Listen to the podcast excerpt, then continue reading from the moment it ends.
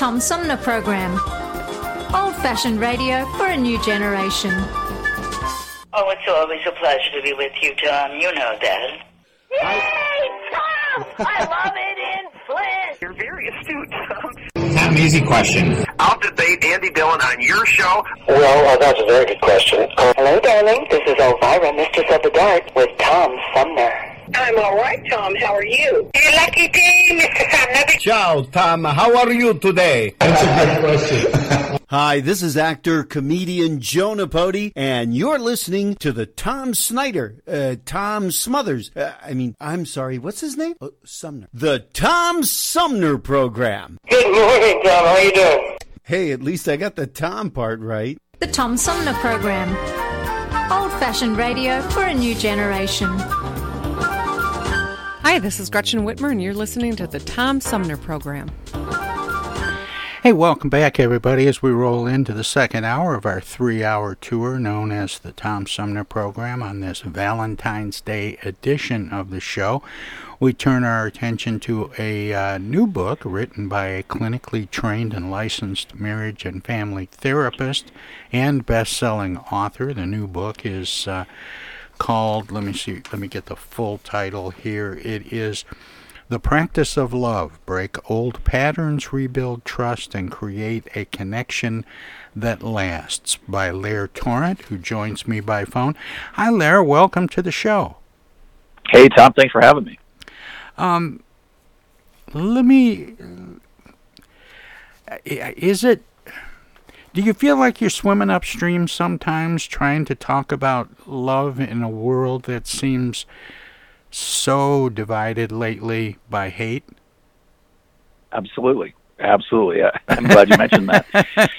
it's a weird you know, and, way to start into this Lair, but I think it's a great way to start. It's a great question, and it's true. Uh, I think often when I'm trying to sell this, uh, whether it be to couples or to individuals who feel they've been wronged somewhere in their past. Uh, finding love and not revenge is often antithetical to the human brain, and certainly, I think, to our Western brains for sure. The idea of turning to love uh, as opposed to something else um, feels like surrender, perhaps, and you know we don't do that well, us Americans. Uh, we don't give up. Uh, it's in our blood. It's in our DNA. It's in the small fibers of our existence um, to not give up, and that's a great thing uh, to a degree. But um, when we start sort of attributing that to, well, if, if I if I turn toward love um, and not something else, well, that feels like a weakness. That feels like a vulnerability. You know, I've talked to a number of people that are um, faith based in their approach to writing and talking about love from several different um, disciplines, different religions and, and faiths. Um, and, and love seems to be the common denominator in all mm-hmm. of those. Um, do you need to have a relationship with a higher power to find love?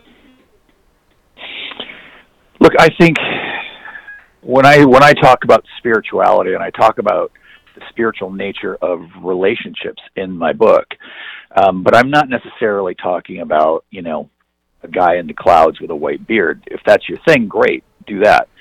But for me, and I, I'm speaking for me, I, I think to find greater meaning, um, to find that, that when we find something uh, that, that's spiritual in most things, it's an organizing power, right? It, it gives us meaning.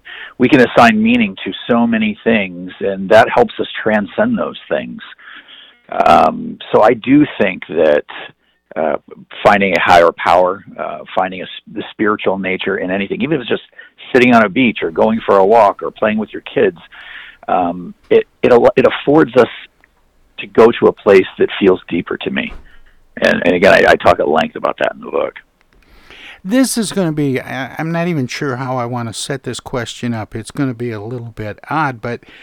you know, I read statistically all the time that that 50% of uh, uh, marriages end in divorce, and um, mm-hmm. and of course, you know, the punchline is 100% of divorces started with marriage. But um, honestly, strangely enough, I had not heard that one. That's. but being someone who counsels people in marriages, does if everybody has a 50-50 shot at at um, surviving divorce and and having a lifelong partner, does that percentage go up with counseling? I don't know that it does. I mean, obviously, I'm a person who probably should say, "Yeah, I'm sure." Well, uh, I'm I'm just curious. You know what I, I what your experience is. Is is it inevitable that that marriages are not going to last forever, or at least half of them won't take, as in my case? Well, I don't think we're trained for this. This is m- marriage and and uh, relationship across a lifespan, perhaps, or um, you know that stretches out a long time we're not taught how to do that.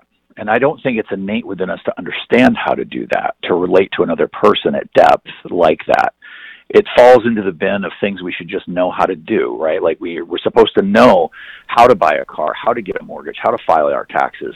But no one teaches us any of that in high school, to my understanding. I know I wasn't taught that. There was no coursework in college on those life skills, and marriage is certainly included in that. Now, to your first question, do I think it goes up. I think the earlier a couple gets into therapy, uh, like before problematic uh, habits and ways of thinking concretize, I think those couples absolutely survive longer and just ultimately do better because they have skills under their belt that are built before I'm trying to, to eradicate scar tissue that's there. Now, having said all that, it's not really counseling per se that I feel. Um, this is just my experience. Uh, is the thing that that that necessarily puts a couple over the edge, over the uh, tipping point of making it. Um, it's that will to want to. It's the, and I say this in my practice. I say this is all the taglines and everything that I talk about. You got to want to, and you got to want it bad. You got to want it bad with the person that you're sleeping next to, and you got to want it more than you want to be right, more than you want to win. Right? That tends to be the tale of the tape for me. I had a friend that asked me once, and, and I wrestle with this question all the time in my head. Do you want to be right or do you want to be effective? right. Yeah. Uh, Sometimes people are, you're absolutely, and I say this to people all the time, and I'm loath to come up with an, a, a concrete example in this moment, but I'll say to people all the time, you're right, you're absolutely right. But in this particular moment, that's not exactly helpful. Right? Because very often being right means that your feelings in this moment don't count. And often feelings um, are not always rational, right? Like we can sit there and argue factually. This is where I, my my cops and my lawyers, when I tell them I'm sorry, but the facts are immaterial in this particular moment. What is absolutely material is your partner's feelings, and we should triage those first. Um, so being right isn't always the uh, you know the golden ticket. Well, I having not been right very often, I wouldn't really know. um, but but all kidding aside, um, there are so many things that we take as truisms. And I thought maybe we'd explore a few of them and see, you know, if if they hold up. Um, one that comes to mind is opposites attract. Um, I don't find that to be. Uh, I, I th- well, I think I think that the the beginning of the root of that is it goes back to an old Harville Hendrix quote. Um, for those who are unaware, Harville Hendrix is one of the forefathers of couples therapy. He gave us a lot of really amazing practices and great books. Um, uh, in the realm of couples therapy, he said that we are inexplicably drawn into the rom- arms of a romantic partner who will, by their very nature, recapitulate our childhood wounding, but for a very good reason, so that we can have a healing experience. Um, I butchered that quote, but that's pretty much what he said. Um, and I think that's kind of the flavor or the color palette of that statement that opposites attract. They can often feel that way. Um, that there's this opposing essence or energy within you that that um, somehow we're drawn. How did this happen? Um, yeah, we're attracted to that sort of opposite energy for a very good reason. Unconsciously, we want to have a healing experience in that, and that's my sense of that. we we in the colloquialism, the cliche, will say opposites attract just for shorthand.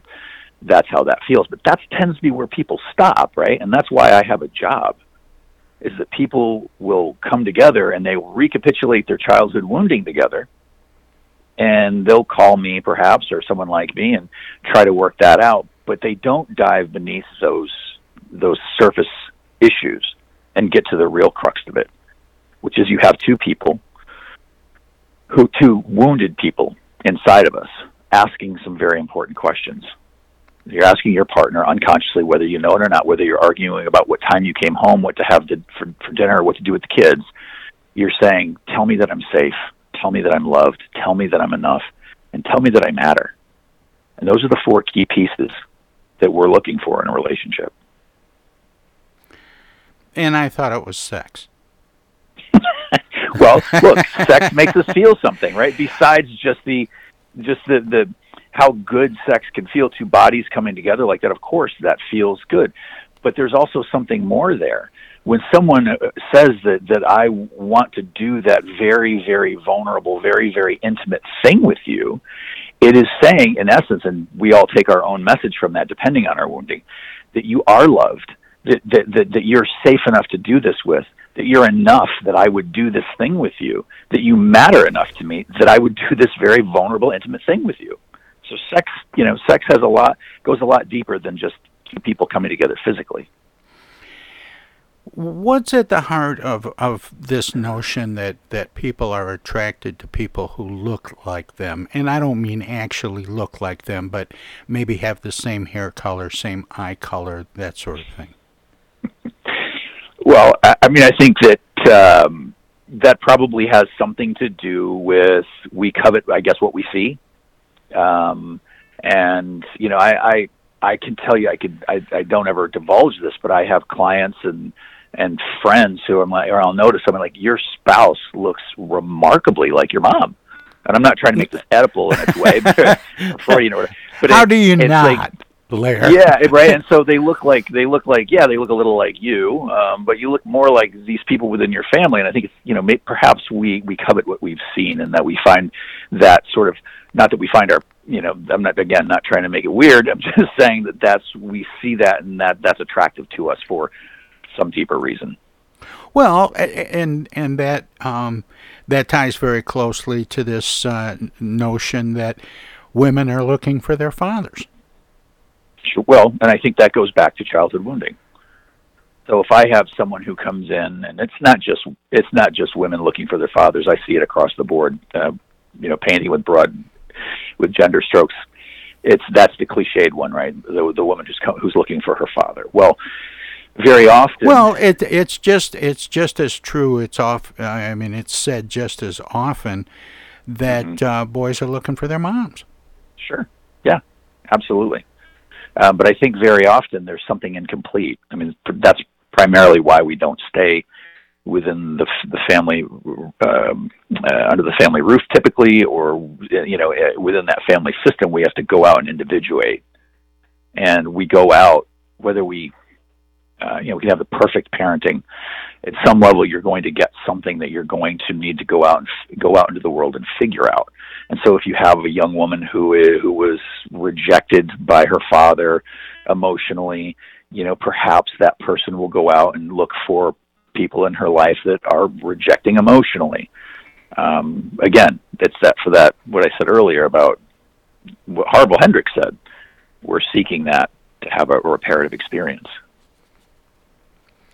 This is this is fascinating. Um, Lair, I have to take a uh, a short break here. Can you stick around for a few minutes so we can talk some more? Of course. Good. Yeah. My guest is uh, Lair Torrent. The name of the book is uh, The Practice of Love Break Old Patterns, Rebuild Trust, and Create a Connection That Lasts. And we'll pick the book apart a little bit more with Lair um, when we come back. And um, we're going to uh, let our broadcast partners uh, squeeze a few words in or do whatever they do when we go to break. They are WFOVLP, Our Voices Radio, 92.1 FM in Flint, a broadcast service of the Odyssey House Spectacle Productions, and my good friend Paul Herring. If you're streaming us at uh, TomSumnerProgram.com, we have some messages as well. And then lots more of the Tom Sumner program is uh, coming up straight ahead in the third half of our three hour tour. We're going to talk with um, a. Uh, cardiothoracic surgeon from Children's Hospital of Philadelphia. February, besides uh, being home to Valentine's Day, is also American Heart Month. And uh, he's um, Dr. Chen, Jonathan Chen, MD, um, is going to talk about innovations in cardiac care that can save and improve the lives of children with heart disease. That's coming up uh, in just a little bit, but we'll take a short break and we'll be right back. Brand new dance now. Hi, this is Mark Farner, and you're listening to the Tom Sumner Program. I'm Julie Lopez with Crime Stoppers. Have you ever wondered what to do if you have information about a crime or the whereabouts of a felony fugitive and you want the police to know but you need to remain anonymous? Well, here's what you can do. You can go to p3tips.com or download the mobile app. You can go to Crime Stoppers of Flint and Genesee County's Facebook page and click on the Leave an Anonymous Tip tab, or you can call 1 800 422 jail. All methods are anonymous, and if your help leads to a felony arrest, you may be eligible for a cash reward. Remember, your voice matters. Our fellow Americans. Right now, the COVID 19 vaccines are available to millions of Americans. And soon, they will be available to everyone. The science is clear. These vaccines will protect you and those you love from this dangerous and deadly disease. They could save your life. So we urge you to get vaccinated when it's available to you. That's the first step to ending the pandemic and moving our country forward. It's up to you.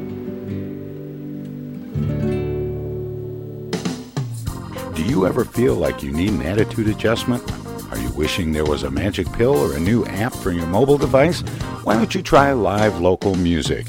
Music can make you dance, bring back fond memories, inspire you to be more creative, whether you attend a child's school concert or recital, go to a local symphony concert, visit local bars and restaurants that feature dance music, sing along piano, or jazz and blues. Music could be just what you're looking for. Supporting live local music is more than a way to support your local artists and economy, it's a great way to improve your own quality of life. Support live local music. This message is brought to you from the Tom Sumner Show. Oh,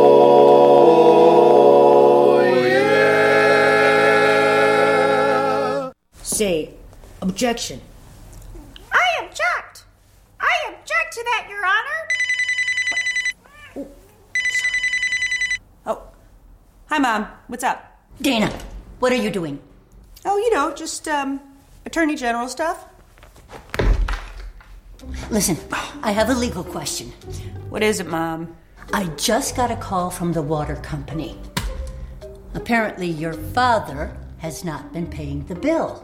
I guess they're going to turn the water off because we owe more than a thousand dollars now. Can you believe it? Actually, I can't. So listen, we just have to send them $200 in edible arrangements gift cards, and that will keep the water on. Now, here's the legal question What is the website for edible arrangements? Mom, it's an imposter scam. Imposter scam. Is that .com or .edu? No, the call was a scam. Scammers will pretend to be a government agency or a utility company or someone else you might do business with. A big red flag is if they tell you that you can pay them using gift cards. So, when in doubt, ask for the information to be sent to you in writing. And never give a caller or someone you don't know your personal information or your money. If you do suspect an imposter scam, report it to my office at mi.gov slash agcomplaints. Okay, all right. And Dana, where do I file a complaint that my daughter hasn't visited in over a month? Does your office have a website for that? Okay, Mom, I'm hanging up now.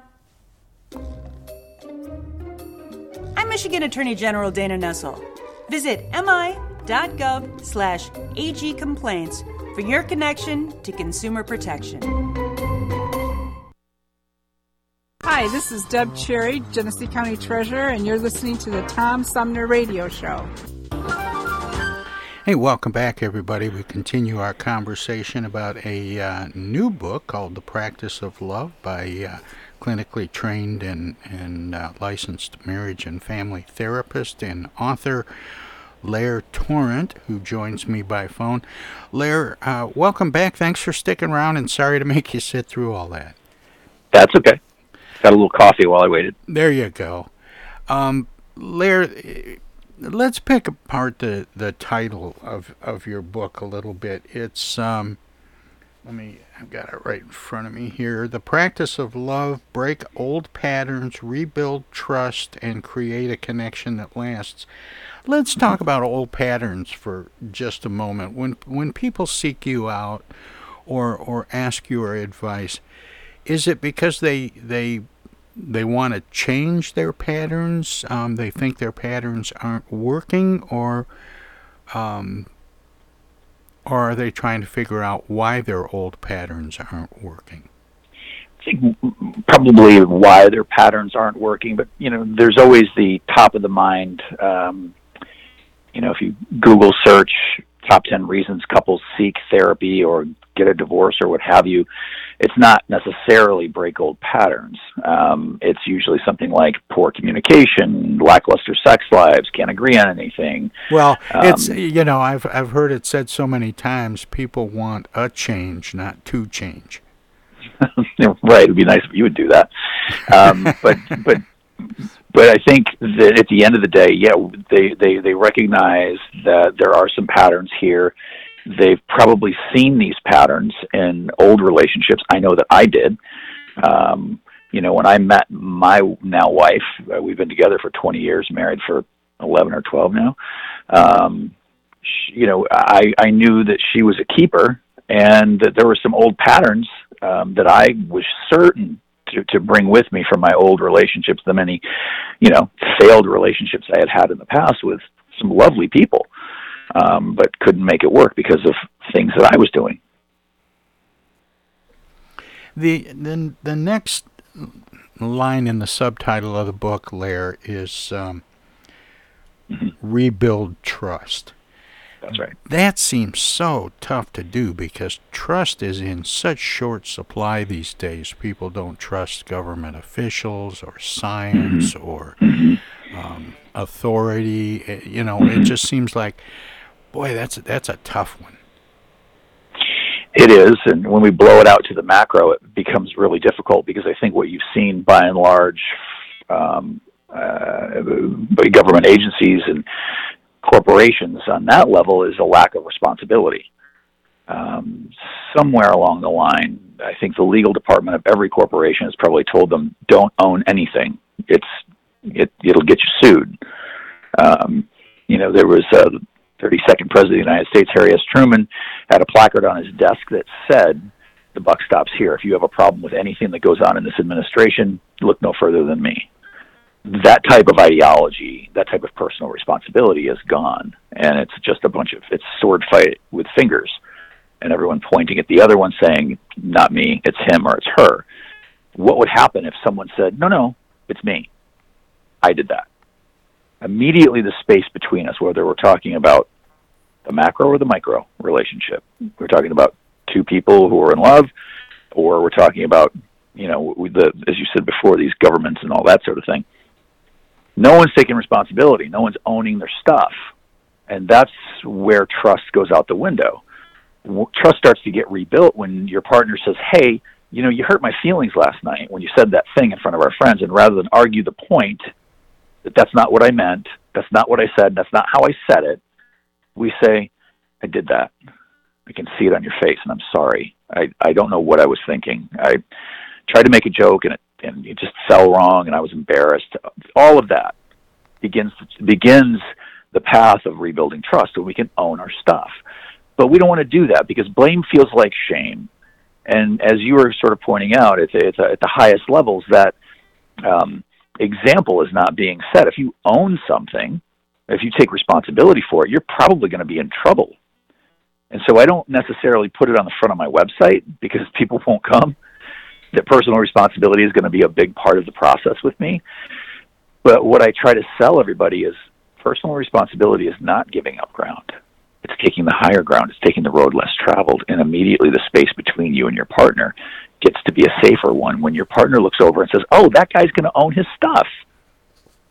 And when we make this part of the ethos, part of the culture of our relationship, well, trust is not hard to build back up. Because I know you got me. I know you've got my back. I know you're looking out for me. I know you pick me sometimes over yourself. And that's a powerful thing. When you refer to mindfulness. What do you mean by that? Paying attention to your thoughts and feelings on purpose. Is it that easy? No, no, no, it's not. It sounds it sounds easy, Lair. It's simple. It's not easy, right? Because of the brain's default mode network. Because of our the way our brain is configured and has grown over the many, many, many, many years and developed, we sort very, very simplistically, and we do that for safety right? We are taking in 400 billion bits of information uh, per second or something ridiculous like that through all the various ports within our body, and the brain has to go safe, danger, this goes over here, that goes over there. And so we automate, and we want to be able to do that. So our brain goes on autopilot very, very quickly, especially if something isn't isn't um, new. And this is why we can go. We drive to work, and I have people do this. I'll say, Today, when you drive to work, I want you to do it mindfully. I want you to begin to notice all the different things that you pass by. Notice things that you, you haven't seen before, if you can. And very, without a doubt, everyone says the same thing. They're like, oh my goodness, I didn't know there was a cleaner on that corner. That's really convenient. I'm going to try that new restaurant. I didn't know they opened over there. That's interesting to me. This is a whole new world. And because mindfulness asks us to turn off the, the brain's default mode network and to begin to pay attention to pay attention to your thoughts and to your feelings and don't be on autopilot. Now, it's a simple practice, it's just difficult to remember to do.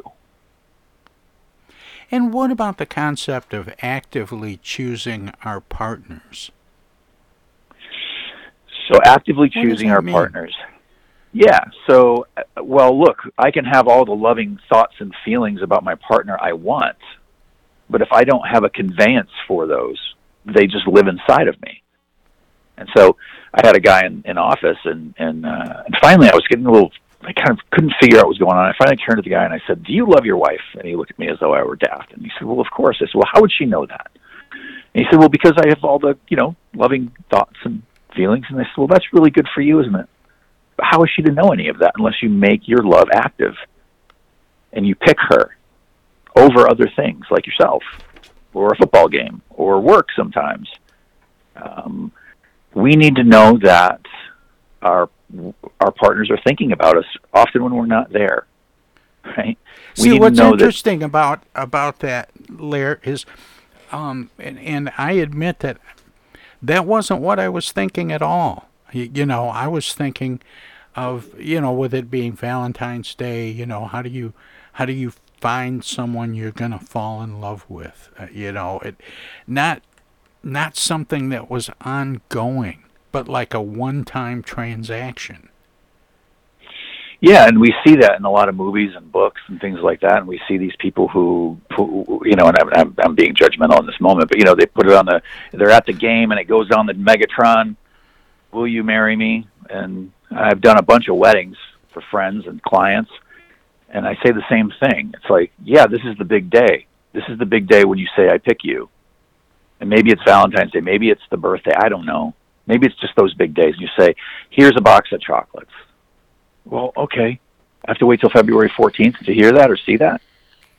What about a coffee made just the way she likes it every day? What about you know that he loves the bed being made, so you make the bed. You weren't the last one out, but you, you know he likes it. And there are these little ways. Choosing our actively choosing our partners is there's a crying baby and you know she's been up three times already tonight and you say, Sweetie, no, no, no, no, I got it. You lay down I, I know how tired you are. So actively choosing our partners has to be in the mundane. It has to be in the everyday moments that say, "I pick you." And so, back to your trust question too.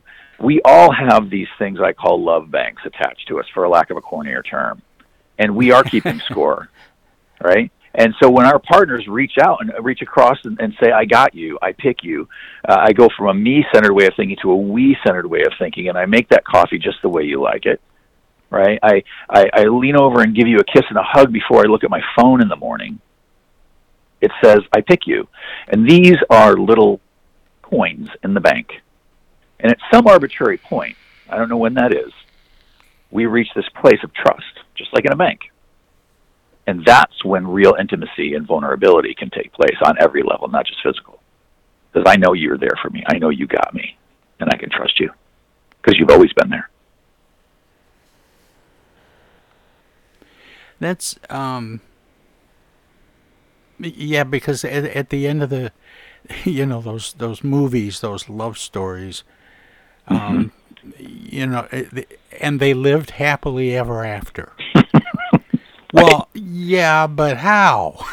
yeah, and how did that happen again? Yeah. when exactly. the life cycle events started happening. Yeah. Yeah. Um, and and another uh, another point. Um, is the idea that it's it's not all just one thing.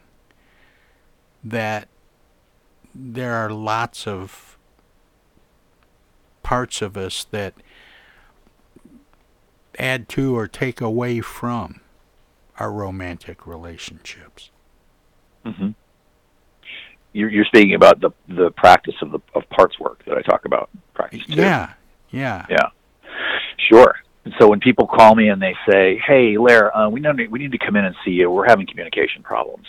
We're having a really hard time talking about X, Y, or Z, and can't can't talk about it." And I'll say, "You don't have communication problems," and they'll say, uh, "No, I was there. We do," and I'll say, "You don't, because you just communicated that to me just fine. You have a perfect command of the English language. Communication is not an issue for you. What you have is a parts of self problem." And this is where people kind of scratch their heads and say, "What are you talking about?" And I'll say, "Well, look, you there's could a reason see that through the phone." I do it every day because I'm here scratching my head. Larry. Yeah, totally. Yeah, yeah, I do it every day, and this is what the people are like. What are you talking about? But I'm intrigued. Tell me more. And and so I'll say, look, you can go to work and talk to your boss or your client over a different thing about a different thing that's hard and you're you communicate just fine. There's no back and there's no difficult back and forth. Maybe it's a tough conversation, but you find your way there because you have to. Arguably, you show up at an aspect of yourself that can have that difficult conversation. A part of you that perhaps has empathy, compassion, and understanding. But because we don't have to, because we went and got a mortgage and maybe we made a couple of people, and I know that you, I've got a few at bats with you, I don't have to show up in the part of myself uh, or be, con- be be conscious or mindful of the part of me that shows up. And so we show up in a in, in a protective part of self, right? When we feel like our partners have been chewing on us a little bit, or we don't get along very well, or or or old wounding has come up, right? Like because that's our our the people we love the most are often the most dangerous in the world, right? They push on our old wounding, and so there's a protective part that shows up, an aspect of ourselves that is a, a fighter, a fleer, a freezer, or or an inner critic aspect of ourselves. And these are what I'm talking about are actually compartments of the brain, right? And when we show up in the, one of those compartments, we don't have access to other parts of our brain that do hold things like compassion, empathy, understanding, all of that. And so when I talk to people about communication, I'll say, look, there's a part of you that's showing up that can't have this conversation because it's trying to win it's trying to protect you from vulnerability, and that's normal and that's natural.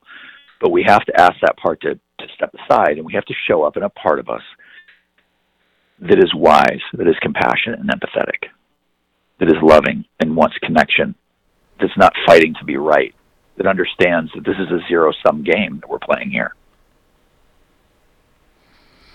Well, this is this is fascinating. The book is called "The um, Practice of Love uh, let me get the, the rest of it here. i have got my notes in one hand. It always takes me a minute too, Tom. Don't feel bad. It's my book, and I sometimes have to remember what it is. But it's the practice of love break old patterns, rebuild trust, and create a connection that lasts. And and the connection that lasts is the part that um, that seems like it it it should be obvious, but maybe it isn't. How do you mean? Well, it it it seems like um, it,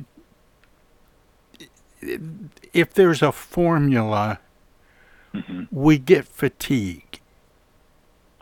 Well, look, we practice. This is why I call it the practice of love, which people are like, wait, what, Yeah. we have to practice love? Yeah. No, you do. You practice things that you want to be good at. Now, I don't know what you do for a hobby or what are the things that you like to be, to be good at, but if you want to hit a good backhand in tennis, you practice. Right? If you want to hit a great drive or a putt, I have you to go and you practice. because you said that. I have to tell you a, a very funny story. There, there's um, I have to share this with you, Lair. Yeah. There's a, an old joke about you know how do you get to Carnegie Hall? The guy gets in a cab, says, "How do you get to Carnegie Hall?" Cab driver says, "Practice." Yeah. Yeah, right. So Yeah, if you want it. Yep.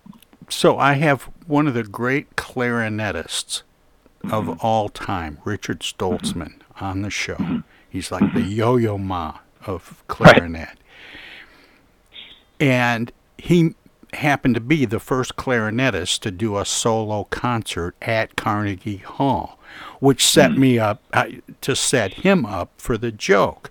So I said, "How do you get to Carnegie Hall?" And he says, "Well, I start on the A train, and then I pick up a cab at this station." And and he starts telling me the actual directions to get there Yeah, instead of picking up. house. Yeah, and and using the joke. And uh, any anyway, whenever somebody says anything about practice, I, I think Yeah. of Richard Stoltzman and taking that question so literally.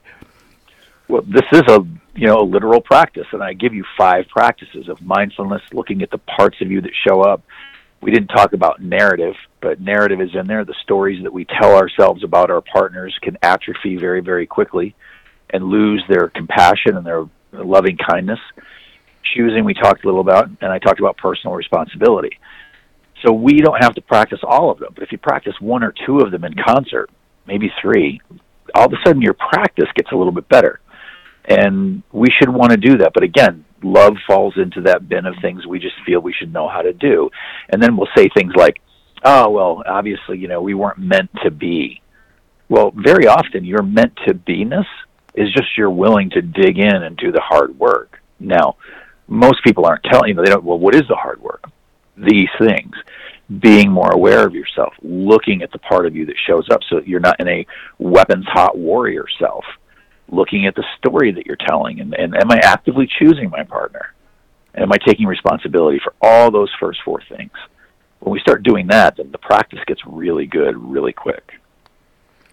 You know, that's interesting that you bring up that, you know, we're not meant to be. Is there such a thing as a, a meant to be, or is it there's an attraction there and then we try to build on it and make it permanent?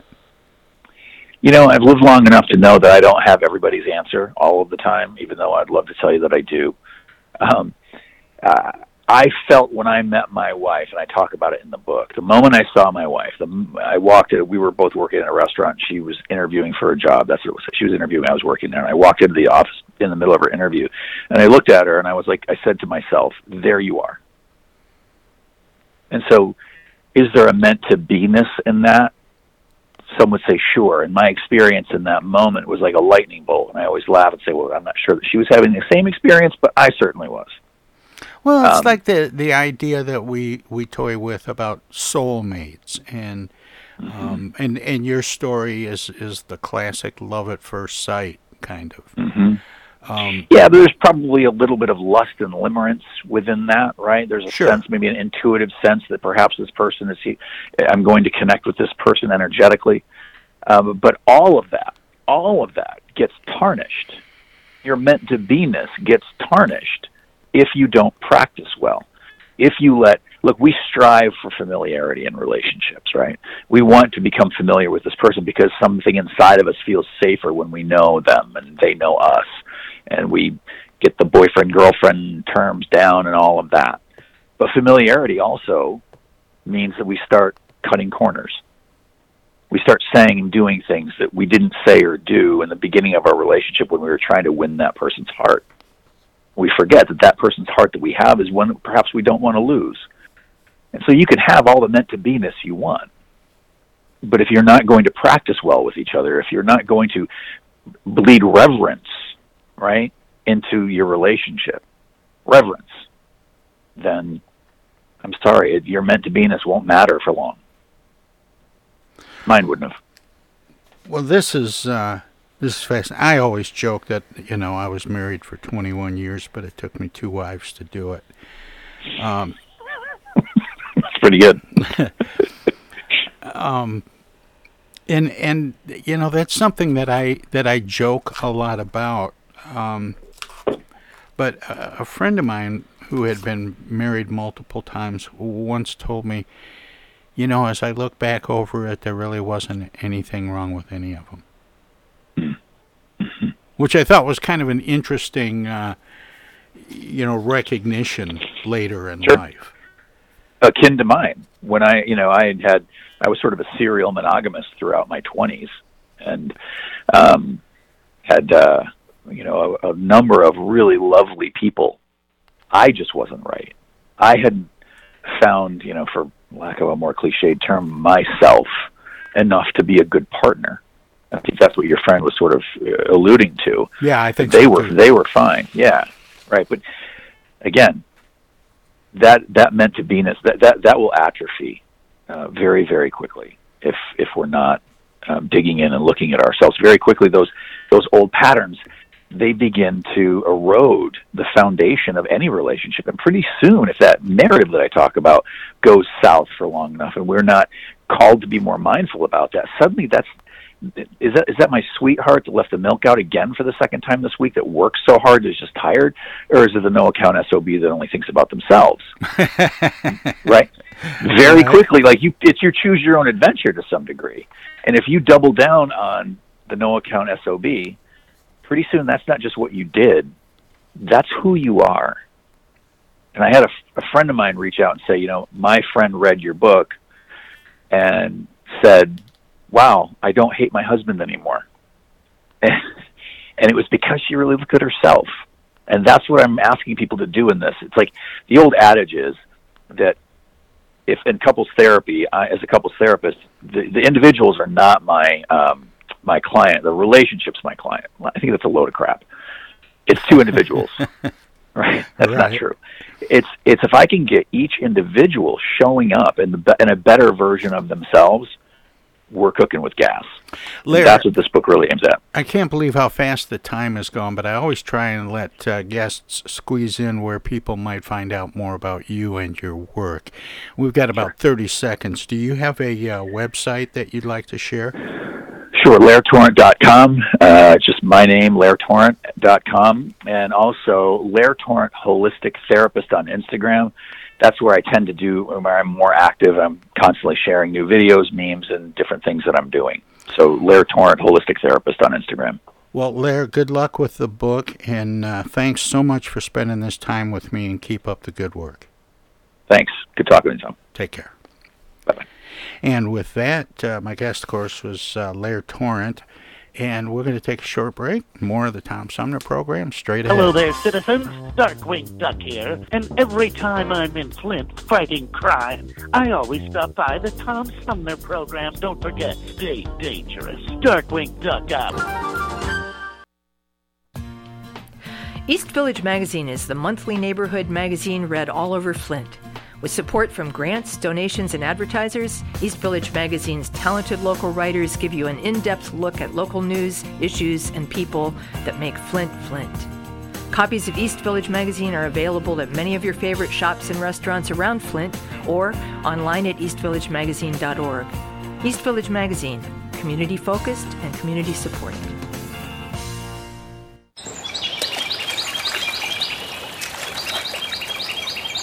Imagine a journey down a picturesque riverway. Imagine your Flint River, 142 miles of recreation, natural beauty, and precious resources.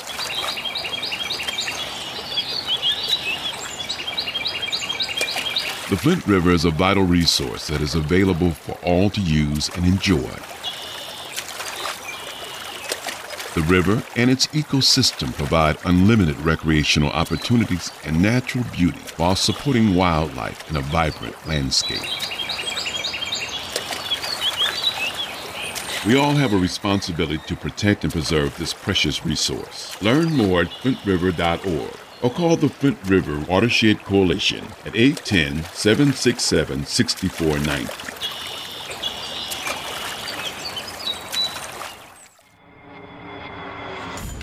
The Tom Sumner program plays host to the best political roundtable on radio every Wednesday from 10 a.m. to noon. Armchair Politics features great commentary and analysis about the headlines from local, state, and national politics with an alumni of world class pundits, plus quotes, tweets, and those weird and wacky stories we call the X Files. If it's Wednesday, catch Armchair Politics on the Tom Sumner program.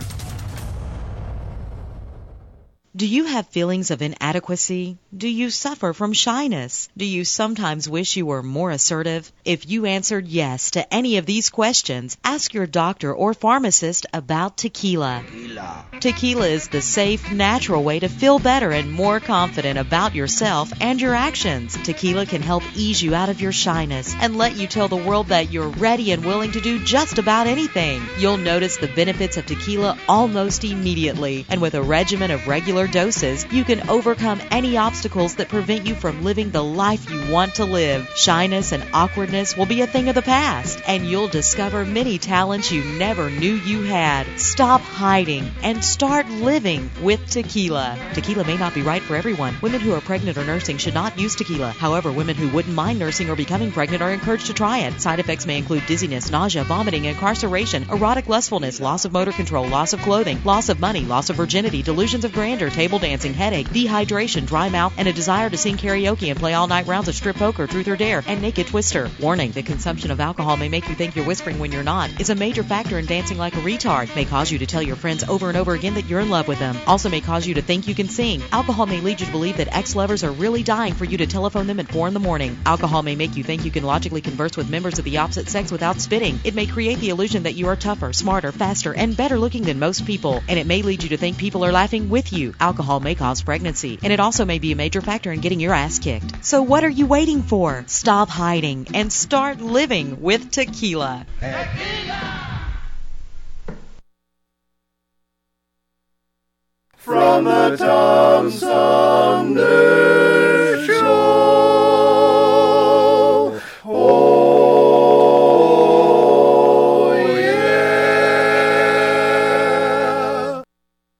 This is U.S. Senator Gary Peters, and you're listening to the Tom Sumner Program. The Tom Sumner Program.com.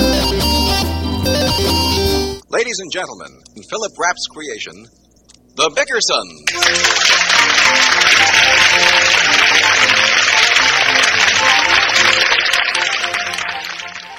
For once, the walls of the Bickersons' apartment do not resound with the persistent snoring of husband John, more's the pity. There can be only one reason for this astounding phenomenon. John Bickerson is not home. Two o'clock in the morning finds Mrs. Bickerson on the telephone with Sister Clara. Let's listen. What did you say, Blanche? I said I haven't heard from John since he left for work. You'd think he'd telephone me or something. Well, maybe he tried to call. You've had the phone tied up for over an hour, Blanche. You've called me three times. He's never done this before. I think he wants to upset me. He gets so angry every time I spend a dollar. He says I'm the biggest spendthrift in California. Am I, Clara? I don't think so. Well, John does. And you know how careful I am about money. Yes, Well, I have to give the baby his bottle. You do? What time is it there in New York? It's almost 5:30 in the morning. Georgie gets a bottle every 2 hours now. He's four weeks old. He isn't gaining much, though. Well, what does he weigh? 61 pounds. I don't like the doctor we have now. He thinks George is too heavy. Well, I think he's the cutest little thing I ever saw. Oh, did John's shoes fit him all right? Well, they pinch a little in the toes. Oh, well, you can get them fixed. Oh, I think John's here. Goodbye, Clara. John! I can't find the blasted light switch. Oh, I'm so glad you're home, sweetheart. I'm in here. Huh?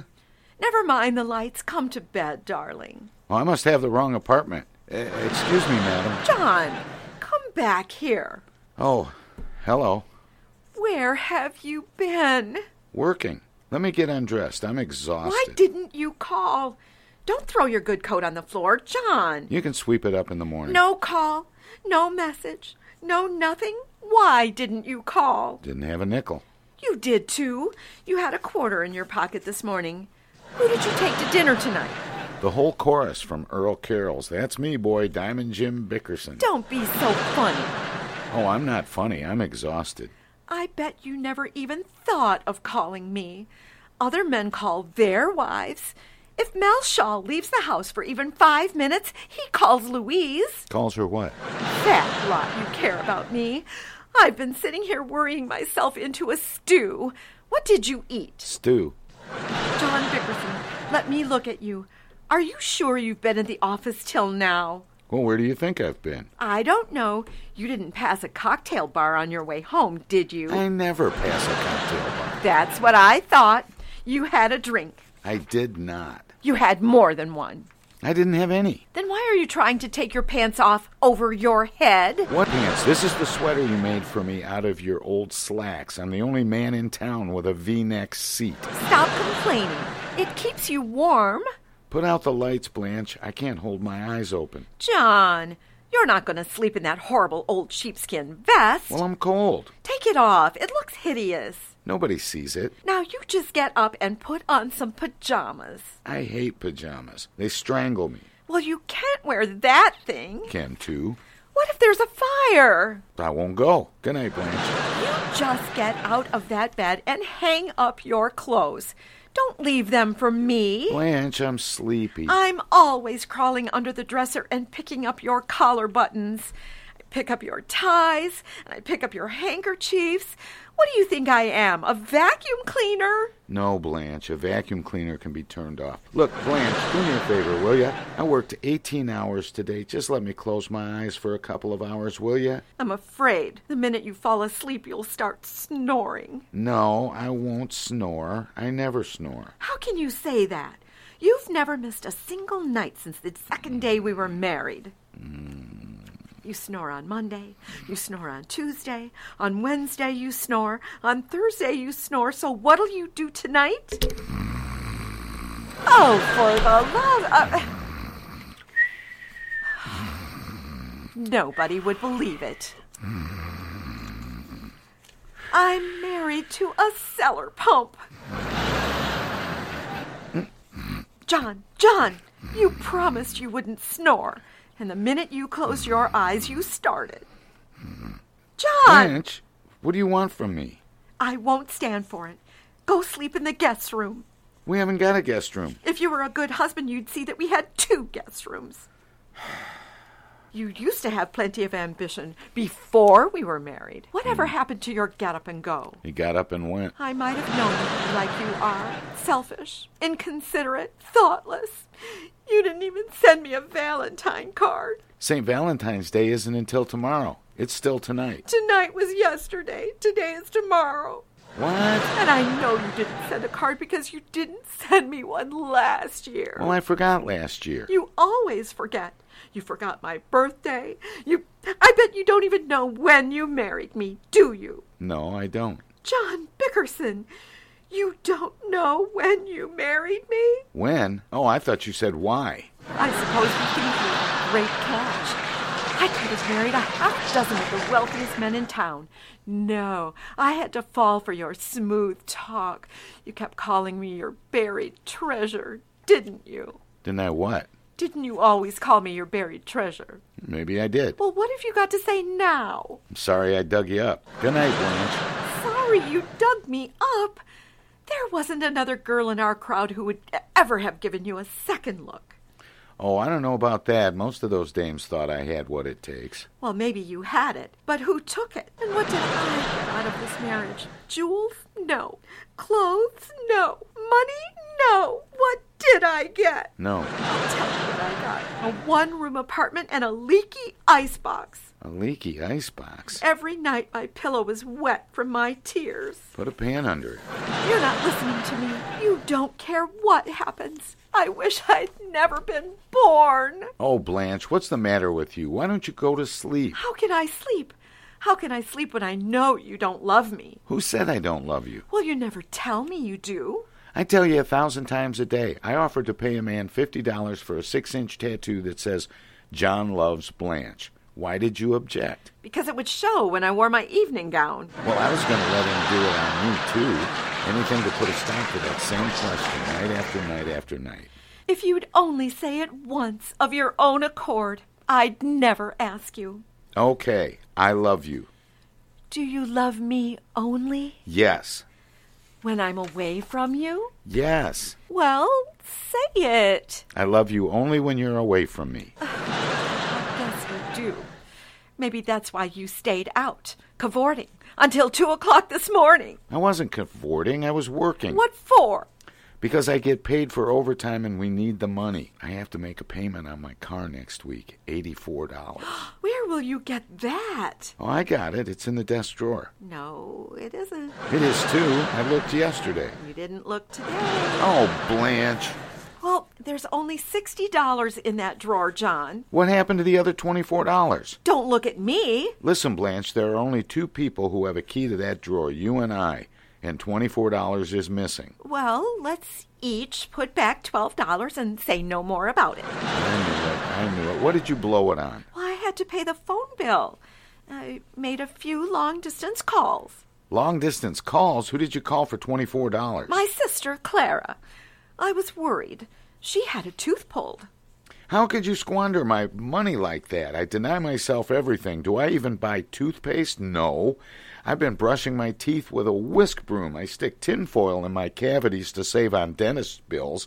I've been wearing an upper plate that belongs to my cousin, and she calls New York every five minutes. Don't make such a fuss. Clara's my only sister, and I have a perfect right to call her. Anyway, Barney's in the hospital. Who's Barney? Clara's husband, when he was out looking for a job, he tripped over a bar rail and two cases of bourbon fell on his head. Well, it's the first time the drinks were ever on him. How can you say that? Barney's not cheap. He takes good care of Clara. She has a lovely home, and they've got money for everything. Oh, sure, money for everything. Don't sneer. Last week, Clara had her tonsils taken out and Venetian blinds put in. With a mouth like hers, they could do it. If that bum Barney isn't working, where do they get the dough? Accident insurance. He's collected a fortune on accident insurance. Every time Clara has a baby, he jumps off the roof. What? He doesn't hurt himself too bad, just enough to collect the insurance. You haven't got any, have you, John? No, I don't want to talk about it. I want to sleep. But suppose something happens to you. What if you have an accident and you can't work? We'll starve. We're starving now. That's too bad. It's easy for you to talk like that. If anything happened, I'd be left helpless and destitute. Why don't you get some accident insurance, John? I'll get some next week. You say it, but you won't do it. Why don't you get it now? What? Go on, get up, get some accident insurance. Blanche, are you out of your mind? It's almost three o'clock in the morning. Well, people have accidents all hours of the night. I'm not going to have any accidents tonight. How do you know? Blanche, why don't you let me sleep? Well, just promise me you'll get some accident insurance. Why? Because it's a wonderful protection. Clara told me two weeks ago a man broke his hip and he got $5,000. Last week, Barney fractured his skull and got $10,000. Well, what about it? Next week, you may be the lucky one. Good night, Blanche. Good night, John.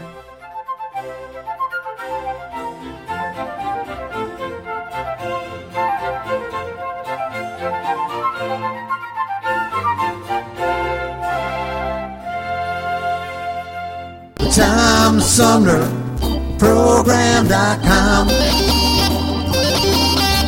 The Tom Sumner Program.com.